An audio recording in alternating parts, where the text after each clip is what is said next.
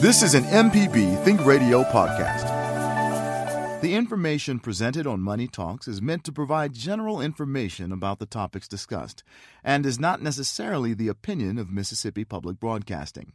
The information presented does not create any type of relationship between the hosts and guests and the listening audience.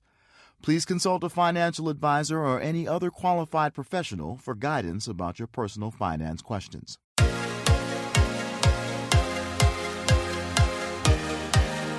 On Southern Remedy Healthy and Fit, you get information about foods you should eat to stay in good health and tips on how to stay active. I'm Josie Bidwell, host of Southern Remedy Healthy and Fit, and Associate Professor of Preventive Medicine at the University of Mississippi Medical Center. Listen to the show every Monday at 11 or subscribe to the podcast by searching for Southern Remedy with your preferred podcasting app.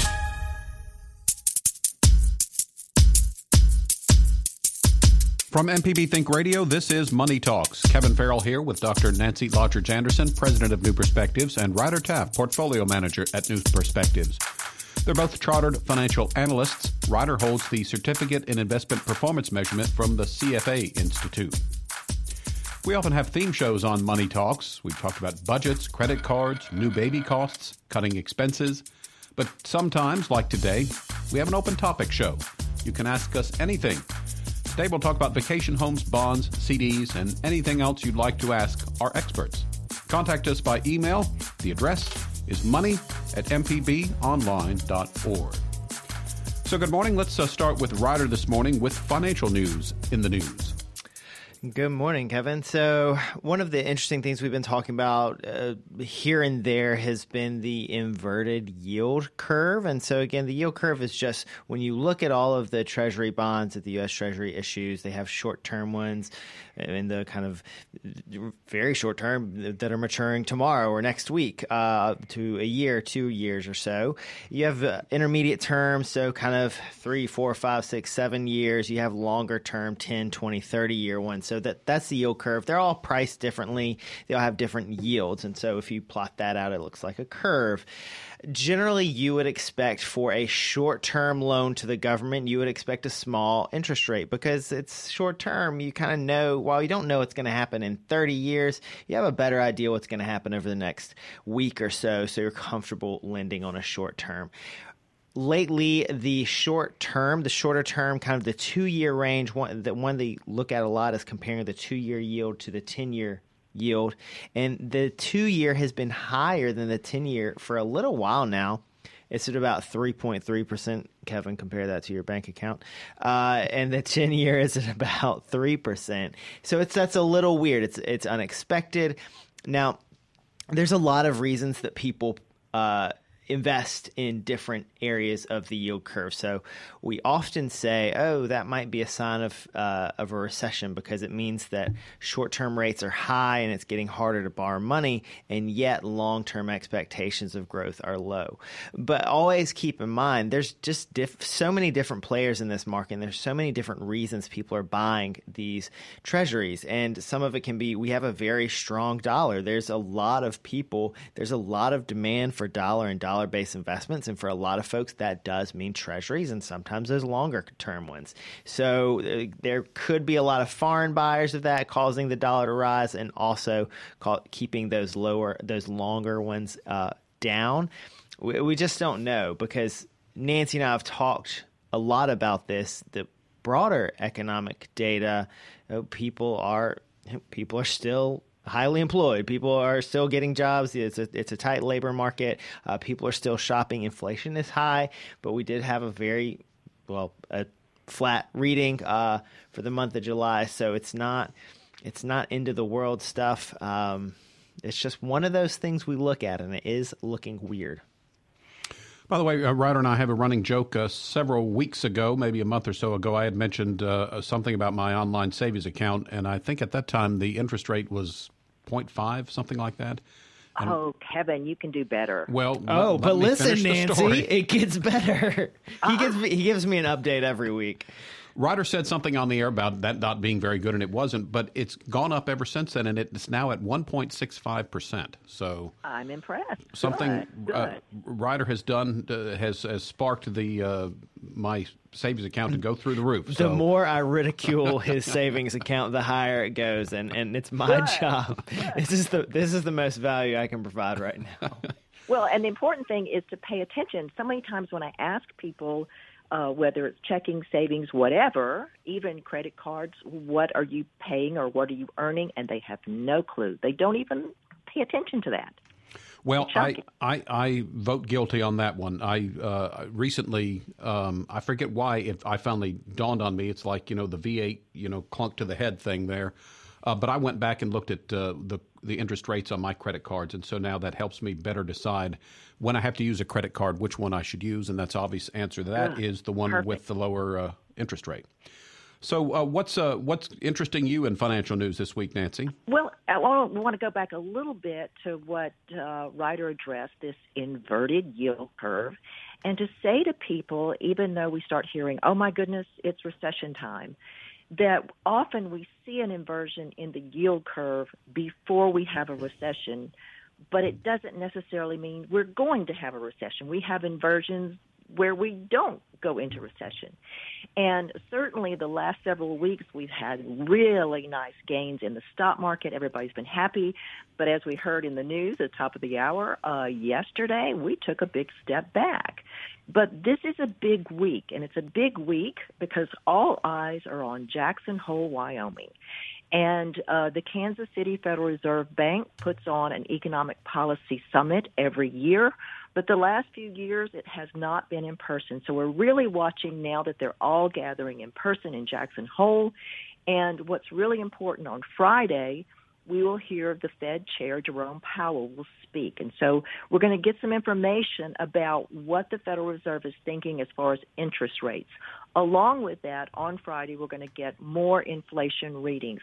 So that has investors a bit nervous right now, not sure what's going to happen. Remember, uncertainty always is going to be a wet blanket when it comes to the stock market. This is Money Talks. It's an open topic show today. We're going to dig into our mailbag and uh, also we'll take your questions by phone and email. So, whatever you have on your mind this morning, you can email the show by sending it to money at mpbonline.org. I'd like to throw in a question here. And Nancy, I don't remember if I asked you this in person or on the show, but on the internet, I've seen several things about, oh, you better use your, your HELOC before it's too late. And I'm assuming they're referring to maybe interest rates going up, but is HELOC not still somewhat of a low interest rate option for homeowners? Yeah, I'm, I'm I'm still seeing some really good good rates on HELOCs. Now that depends on your credit score, um, but most HELOCs, not all of them, most of them have variable rates. That means those rates are reset, and if we are expecting rates to go higher, you can expect the rate on that HELOC to also go higher. So if you've got it floating out there thinking you're just taking advantage of these low rates, again, back to pay attention to what you're paying for that. If it starts to go too high, you need to look at paying it down or getting rid of it altogether. And I, I have one that I've not used anything with, and I'm, I'm thinking I might need some uh, home work done on my house, and so I've got to go back to the bank and just I'm going to call up and just say, hey, I've got this. I need to re, be uh, refreshed about the uh, the rates and, and how it exactly works. So, but I guess it's like I said to me, it still does still seem like a lower interest rate uh, option for for borrowing money. Well, at this time, but again, just watch that. Watch as the rates will go up, and uh, be careful about not letting it balloon too much and taking advantage of it if they start to get really high. You know, often one question by a listener will trigger another one. This happened quite a few times in our show last week. We had one listener curious about short term CDs. That caused another listener to email this week with this question Are short term CDs possibly a good way to protect money until the market improves? Maybe some thoughts from both of you. Nancy, why don't you take a stab at that? Boy, gosh, I think Ryder and I both need to jump in on this because this opens the door to all kinds of issues. Mm-hmm. The first is, are you trying to time the market?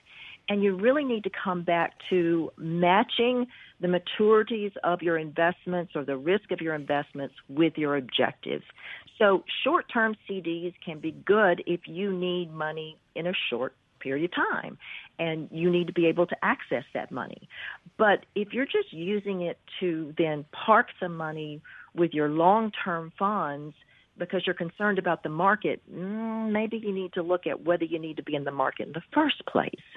Uh, but really look at how to match those objectives to those uh, maturities and risk on your securities. And so, yeah, you know, we're starting to see better rates on the short term CDs, but, you know, you're going to lose out if you're just over there parking your money. Um, I could not have said it better than Nancy said it. You've got to match match your needs with match your investments with what your actual needs are. Um, I would just kind of say that short term rates are good on CDs right now. Uh, not necessarily in banks. We've talked about that. It's not necessarily walking up to your brick and mortar in person bank. We've seen them a lot on brokered CDs where banks are issuing CDs. They're just doing it's it's kind of cheaper and easier for them to do this to to raise the money because they're not getting the traction at their local bank. So they're getting decent rates. I talked about the, the treasuries, two year treasury yielding over three percent, uh, three point three three percent. You can get similar rates rates uh, on FDIC insured brokered CDs. Um, Short term CDs are just not a good way to, not a good place to keep your market money, though. The, the market is where you keep that. Uh, like Nancy said, if you are so concerned about the market, you have to pull your money out, then we you really might need to reevaluate whether you should have been in the market in the first place. And and of course, you want to match your investments with your needs. And so, if this is long term money, and you should keep it in the market, but your personal risk tolerance always does play a role because we always say we can make the best plan, we can match everything up perfectly for you, we can make the best portfolio for you. But if it's not something that you're going to be comfortable with when the market gets weird or when the market goes down, 10%, the market's down about 10% right now for the year, a little more than that. Uh, then if you're not going to stick with it, with it when the market is down like that, then it's not the plan for you. It needs to be it needs to be fit both to your your, your actual dollar future future dollar spending needs and your uh, current feelings about everything. This is Money Talks, and every Tuesday at 9, we welcome any kind of personal finance question. But I think a lot of times when we have a topic in mind, some folks may be a little bit reluctant to go off topic, as it were. So that's why it's an open topic week this week. We don't have any uh, pre designed uh, things that we want to talk about. We're looking for you to drive the show this morning with your questions. If you have a question for our experts, you can also send an email to money at mpbonline.org. It's an open topic show today covering various aspects of personal finance. So, how affordable is it to live and be a student in Jackson? We've got that information for you next. You're listening to Money Talks. Our website, moneytalks.mpbonline.org, is one way to hear past Money Talks broadcasts. You can also download the MPB Public Media app and listen on your iPhone or Android phone to all the local MPB Think Radio programs on demand. Kevin Farrell here with Dr. Nancy Lottridge Anderson, President of New Perspectives and Ryder Taff, Portfolio Manager at New Perspectives. According to a study by Porch.com, Jackson is the eighth best mid-sized college town for student renters, according to a weighted average for uh, off-campus room and board costs. Uh, we are digging into the mailbag today to answer some listener questions that we got through the email. Uh, last week, we had an email asking us what receipts needed to be kept when you owned a vacation home. That inspired another listener to ask, how should I pull money from retirement, individual retirement accounts, or thrift savings plans accounts to buy a beach home. Limited pull over years to pay cash or borrow the balance. Ryder, what are your thoughts on that? Yeah, so generally, not a huge fan of pulling large amounts from retirement accounts to pay for a beach home uh, or pay for a home in general. Uh, with buying a home, there's there's good financing available. There are mortgages that you have 30 years to pay back. Of course, people do need to pull money together for a down payment, so I understand you do have to pull cash and stuff for that. But you have to consider the cost of pulling money out of your retirement account, your savings plan, your 401k, what have you.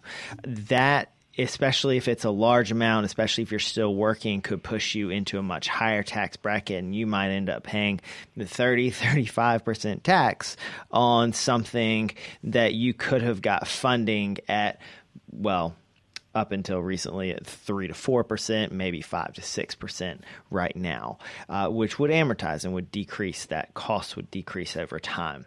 So generally not a huge fan of that. You just you just have to look at your whole financial situation and think where is the best place to pull money from, and the best place is not your IRA.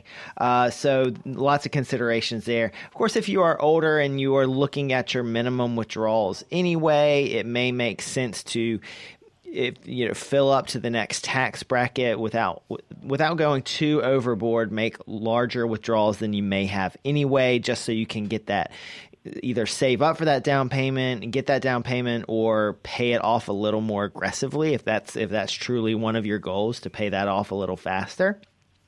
So those are the those are the kind of first considerations I would make when thinking about that. But I would pull money from uh, cash savings or taxable investment accounts first. I would actually look for outside financing uh, as your first uh, port of call there. And and know that if you're looking at buying a beach house, you should be preparing for that. And uh, so many people, they do the right thing, they sock that money mm-hmm. into their retirement accounts. But if all you have is in retirement, which is tax deferred, you've put yourself in a really tight box right. tax wise.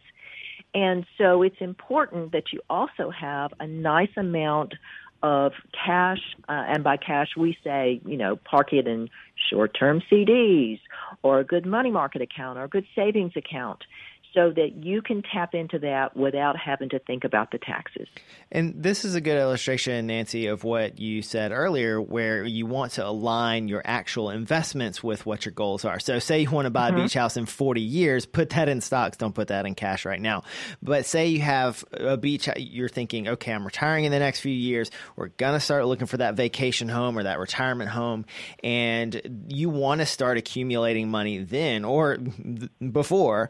Uh, in shorter term investments, CDs, uh, money market, like you mentioned. But not only that, you want to be accumulating the money in the right place. So don't just say, oh, great, well, I'll put half my 401k in bonds and stable value fund so that I can buy my beach house. No, no, you want that outside of the 401k. And if that involves maybe taking some withdrawals out of the 401, say you're not working and you have particularly low income, again, you can start pulling money out of those accounts ahead of time so that you don't have to do it all at once and, and just bump yourself, again, unnecessarily into a high tax bracket for this one thing. Because the, the, the cost of taking money out of an IRA, out of a deferred uh, source, is, is it's high. Now, the ex- exception to that would be uh, there are a lot of um, employer plans that now allow for a Roth option. So a lot of people we talk to will encourage them to split that contribution in such a way they can save themselves some taxes, mm-hmm. but also save in a tax-free account. Mm-hmm. Now, you still are giving up something even when you tap into that Roth account, even though you're not going to have a big tax bill, but you're giving up on that future tax free growth. So, ah, again, the future growth. Option, yeah. You got to talk to your future self about that decision. Uh. We're always talking about that but your best option is is to have that cash somewhere parked ready. Last week, we got into a discussion concerning taxes on investments, and that led a listener to email us with this question Is interest from I bonds taxed? Nancy, we've mentioned I bonds before, but if you would remind us about them and how and if they're taxed. Well, I stands for inflation, and I bonds are issued by the U.S. Treasury there is another type of security is issued by the U.S. Treasury, and it's called TIPS. So Treasury Inflation Protection Securities. Both of these are ways that you can purchase into something that gives you some inflation hedges and also has the guarantee of the U.S. government backing there behind it. Um, I bonds are a little bit different from TIPS because the I bond um, pays a fixed rate of interest and an additional rate based on inflation. So right now we have a lot of inflation. So the rate now is 9.62. That's a lot better than your 1.65, Kevin. But there is a big limit to it. There are big ifs on this thing. And one of the big ifs is you can only do up to $10,000 per person or per social security number. And so that limits how much you can park in those. You have to go through Treasury Direct, deal with them directly. Um, they're going to then pay that interest for 30 years. If you try to get your money before five years is up, there is a penalty. So there's a little bit of a long term thing in there. And um, TIPS are a little bit different in that instead of extra interest being paid on top of a fixed rate, the actual principal is adjusted along the way. Now, taxes for both TIPS and I bonds, you will pay federal income tax on the interest that you earn. You won't pay state or local income tax. So a little bit of a break there. Mm-hmm. Um, with um, I bonds, you can defer the declaration of that interest until you actually um, redeem that bond and when it matures. So, you know, a long way down the road, and maybe you're retired, you're at a lower income bracket, and so it makes more sense to wait until that time. So you have some options there, but it is taxable interest. So, Nancy, you're saying the federal government is going to pay that interest, but then they're going to charge you the tax right back on it. Yeah. What I, what a good deal uh, for them, right? Yeah. like, Money Talks is MPB Think Radio's personal finance broadcast. Kevin Farrell here with Dr. Nancy Lottridge Anderson, president of New Perspectives, and Ryder Taff, portfolio manager at New Perspectives. They're both chartered financial analysts. Ryder holds the Certificate in Investment Performance Measurement from the CFA Institute. An investment advisor may like to follow Warren Buffett. He said he likes his favorite holding period for an S&P 500 stock is forever. forever. But most most of us won't live quite that long and we might need our money before then. So again, do try to align your investments with your time horizon and it may Yeah, not and- be forever. Right, and I'm I'm always cautioning people about that. Just totally park it and don't think about it. Because when I was coming up, you know, Sears was a big brand, a huge part of our economy. Now they're basically gone. Mm-hmm. So it, at least take a look at it once a year and make sure that that's still a company you want to hang on to. We've got a number of phone calls to get to, so let's start things off first by going to Pascagoula. Richard has called in today. Good morning, Richard. You're on the air with us. Good morning. Uh, the, the question I have is, is I've got a, a savings bond, government savings bond that uh, matures on the uh, in November, and I'm just wondering uh, wh- what might be a good way to invest it. And, and I'm I'm I'm, I'm not going to go on inter uh, in, on the uh, thing. I just want because I'm 88 years old. Well, well, um, my first question would be with any investment is what is the goal of this money? What do you want this money to do for you in the future? Well, I, I mean, I, I just want to save it because I, I, I don't I don't need it. I don't plan on spending it. But uh, see, I'm 88 years old, so I, I don't think it's a good idea to put it in, in a long thing. Uh, uh, now, if if if if I should uh, pass away, uh, uh, can can they keep it in that, or do they, does it have to be cashed out? Uh, Richard, is that a Series EE bond? Right. Okay. So um, the complication is if something happens to you while it's still in that bond, or you reinvest in some more bonds, it's a little harder for your heirs to get that money out. So with you being 88, with our short-term savings rates going up, and Ryder mentioned some of the short-term CDs now paying uh, three percent or more you're probably better off when it hits maturity. And with those bonds, it's only going to pay interest up through 30 years, and then it pays nothing extra beyond that. So go ahead and allow that to mature and put that in something that's a little bit more liquid and in something that you can put your beneficiaries' names on it. So if something happens to you, it's a whole lot easier for them to get to that money. Okay, that sounds good. Now, one other question. I Okay. have uh, qu- quite a few uh, uh, savings bonds, E series, and uh, they're in my wife and my name. And of course, we're both in our 80s. Yes. So, and, and we don't need the money, but I'm just wondering, if, what what should I do? I have to change? Should I? Yeah. Um, your complication here, again, um, it's a lot harder to deal with savings bonds when they're inherited versus inherited a, a um, an investment account or a bank account. And especially if you have bonds with both your names on it, so chances are something happens to one of you. Now, when those mature, you're going to have to show some record, uh, a will, you're going to have to show death certificates, all of those things to get them changed over. So you just might want to go back and look at when they mature, what rate they are paying at this point, and then maybe you're going to make a decision not necessarily based on the rate, but based on what's the easiest thing for you to do so that this money can be passed on. Okay, because these see these don't expire until 33. Right, and you said savings bonds, not CDs, right? Right, the savings bond. Mm-hmm. Savings bonds. So CDs are a lot easier to deal with versus savings bonds. Okay. All right, uh, Richard, uh, thanks for the call this morning. Let's go on next to Gulfport. Scott has called in today. Scott, you're on the air with us. It's your turn. Go ahead. Yeah, I was just uh, wondering what uh, general advice you'd have for somebody going through going through a divorce. Is that what you said? Yeah. Financially speaking, Ryder, any advice on divorce? Uh, be honest about your finances and don't try to hide or steal anything. Nancy?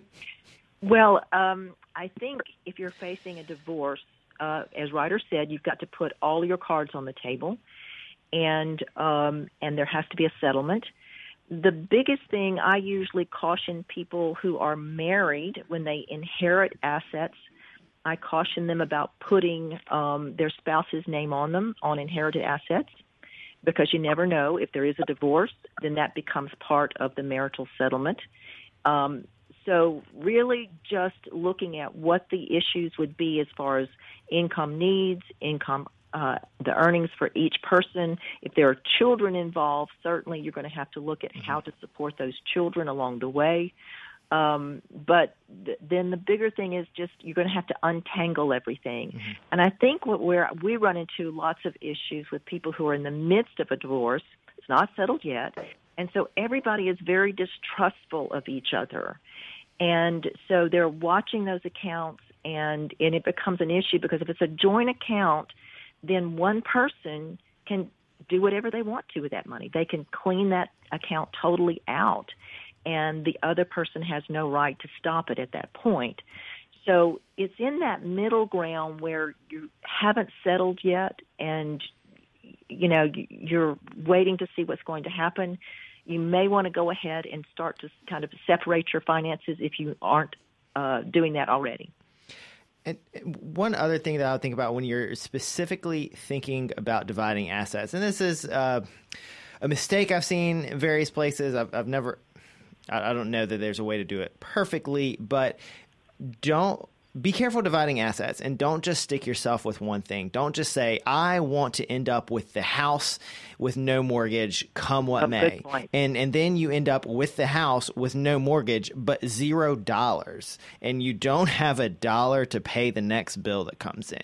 Um, don't say, Oh, I just you know, my 401k is my biggest asset, and if I can make it out with that, I'll be okay. But again, you don't have anything that is not tax deferred and and you've just saddled yourself with a large tax liability should you need to start withdrawing money. So be aware of the tax registration. Uh, uh, an IRA is not the same for this. A dollar in an IRA is worth less than a dollar in a Roth IRA.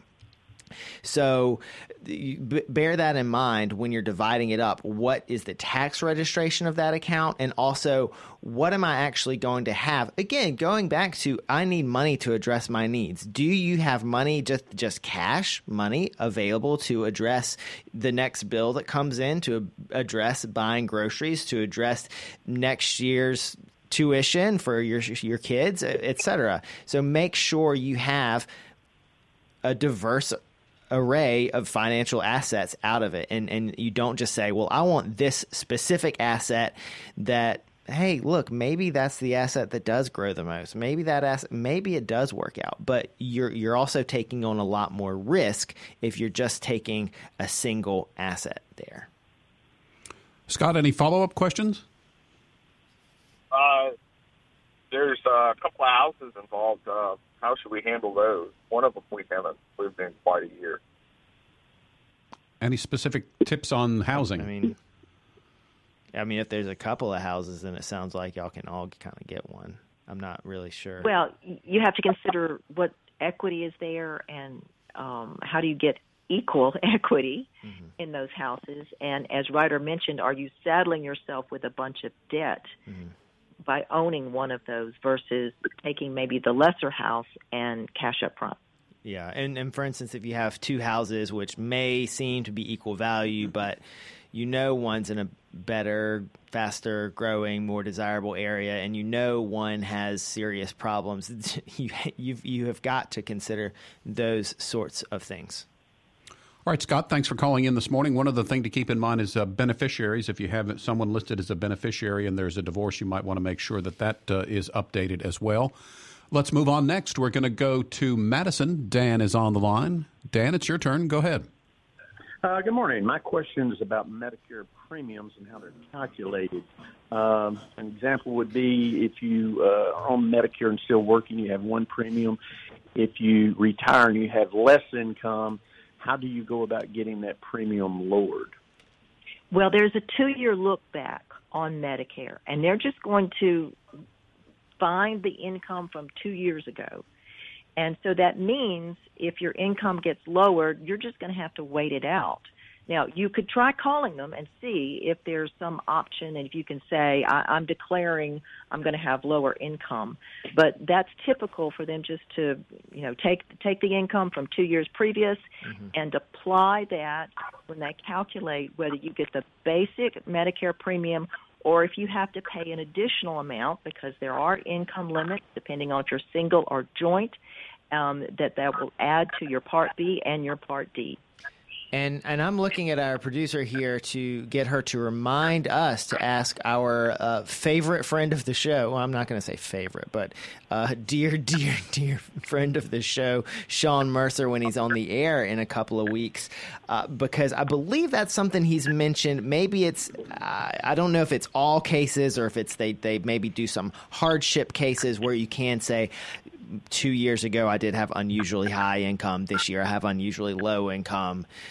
Can I get the lower premium? I believe he's addressed that in the past, uh, but he, it would be great to, to hear him talk about how that works. Sean Mercer will be on Tuesday, September 6th, the Tuesday after Labor Day. So you can email money at mpbonline.org your Social Security questions or call in Tuesday the 6th. Oh, you've got everybody marking their calendars, Liz. They're real excited about that. We're right. forming a fan club.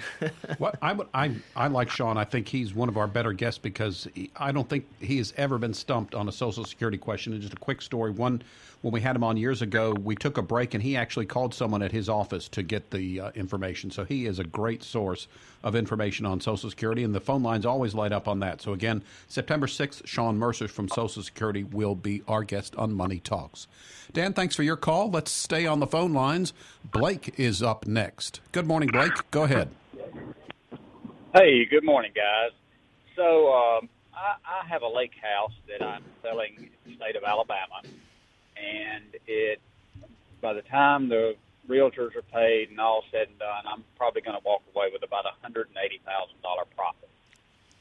In lieu of a 1031 exchange, I I just think I want to pay the tax and be done with it and have the money. What is my what is my tax liability, federal and state, on a hundred and eighty thousand dollar profit?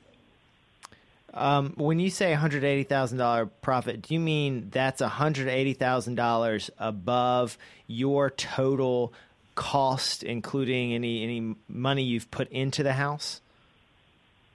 Uh, yeah, yeah, that's that's that's that is correct. So I'm I'm 305 in the house uh, when I paid for it, and uh, selling price is 515, and then mm. you got to, you know the realtor fees are going to eat up mm-hmm. 25,000. So it's about 175, 180 thousand dollar profit. Yeah, so on selling a house that's taxed uh, as a capital gain, I know Nancy can speak a little bit more about some of the details there on the federal and state level. Well, the first is this is not a primary residence. Um, it is no, a vacation home, right? Have you ever rented yes. it out? No, never. Okay. So uh, it's kind of clean here. Then that 175, 180,000 is going to be a capital gain. It is not going to be taxed at your income tax rate. It's going to be taxed at your capital gains rate, which is always going to be lower than your income tax bracket. The highest probably is around 20%, but it depends on everything else that is included. Um, but if you don't want to then sock it back into another piece of uh, property, you want to take your money and run, basically. That's not a big deal to go ahead and pay that. Just go ahead and pay your 20% and go your way. And of course, that will be calculated okay. when you do your taxes.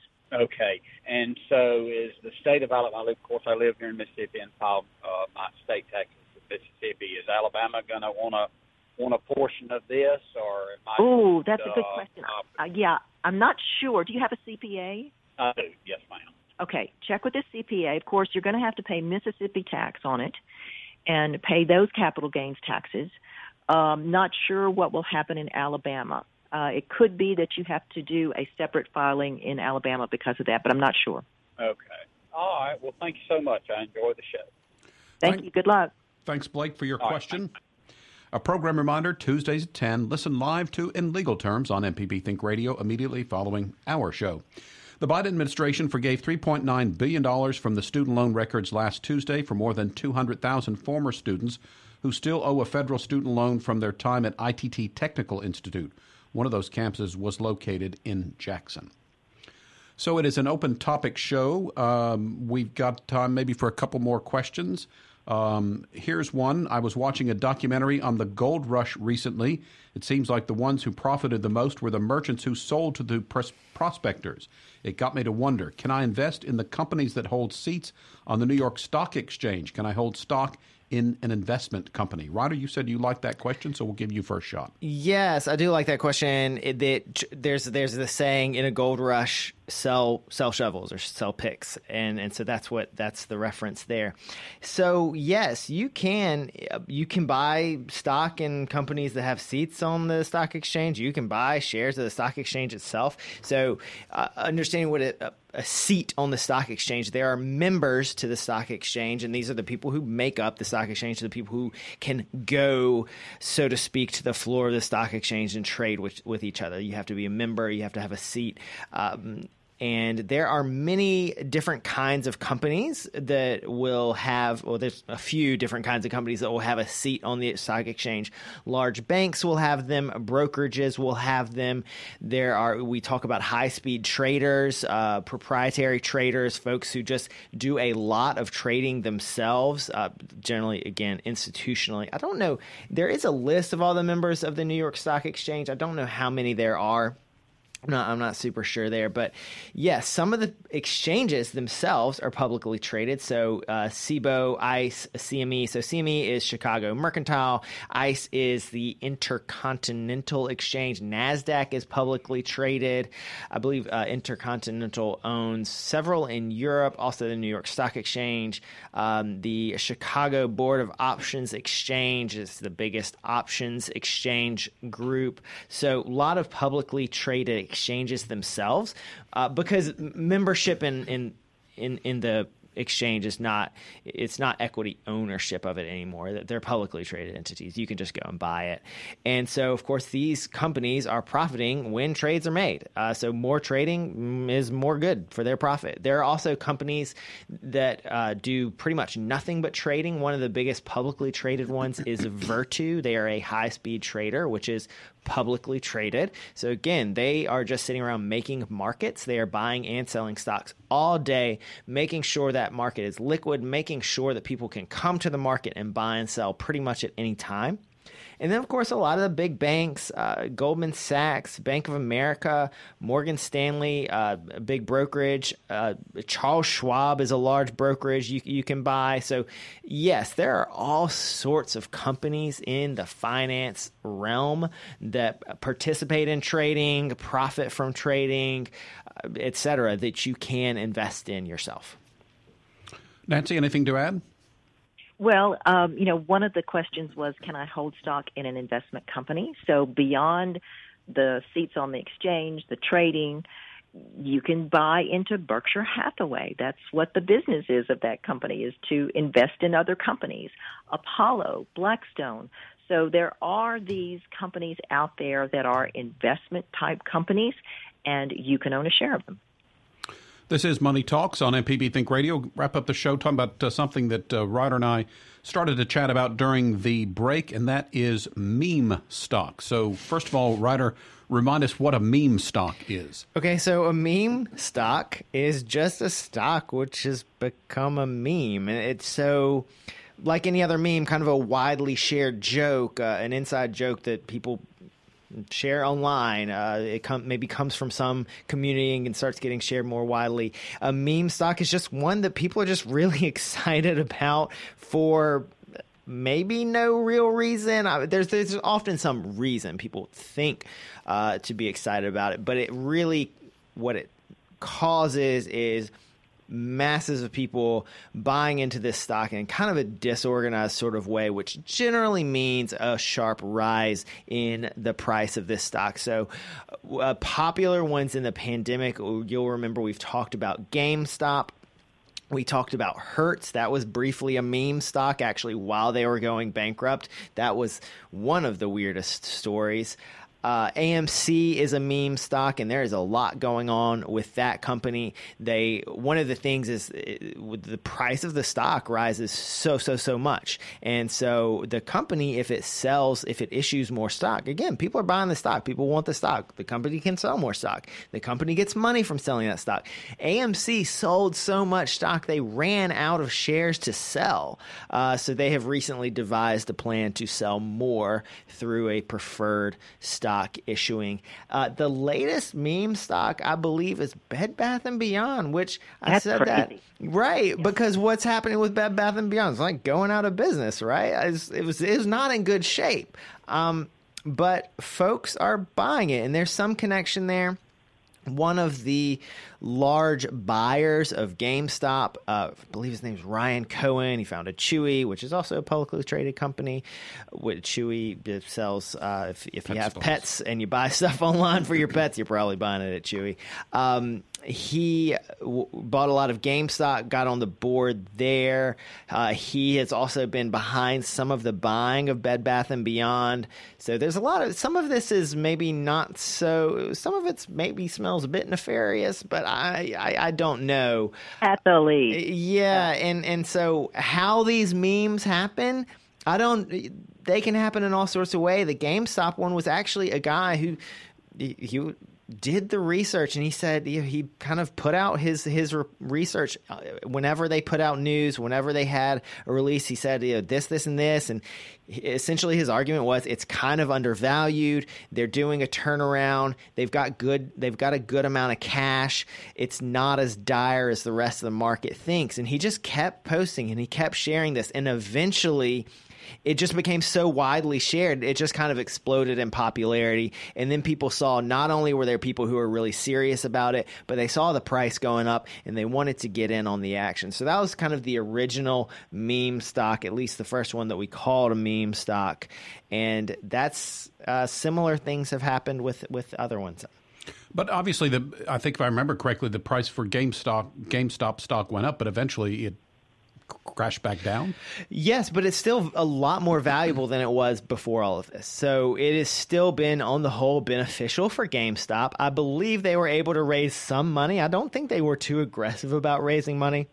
Um, AMC was actually very aggressive about raising money. Was able to pay. They had some very uh, high interest debt. They had some was was really kind of hobbling the company, and I believe they used some of the money they raised from equity to to pay off bondholders and to make sure they're still paying their interest. Because of course throughout the pandemic they they had just drastically lower revenues drastically low lots of losses. And so it was good they were able to use that money to stay afloat You know, we shared a number of uh, emails this morning. If you have a financial question that you'd like some assistance with and it's not Tuesday morning between 9 and 10, send an email to money at mpbonline.org. Money Talks is a production of MPB Think Radio, funded in part by generous financial support from listeners. To hear today's show or a previous show, you can visit moneytalks.mpbonline.org or listen to the podcast by searching for Money Talks on your favorite podcasting app. Our show is produced each week by Liz Gill, and our call screener today was Charles Arnold. For Dr. Nancy Lottridge Anderson and Ryder Taff, I'm Kevin Farrell. Join us every Tuesday at 9 for Money Talks, heard only on MPB Think Radio.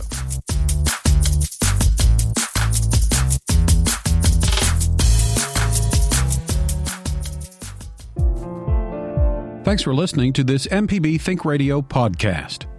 MPB depends on support from listeners, so if you can, Please contribute today at mpbonline.org.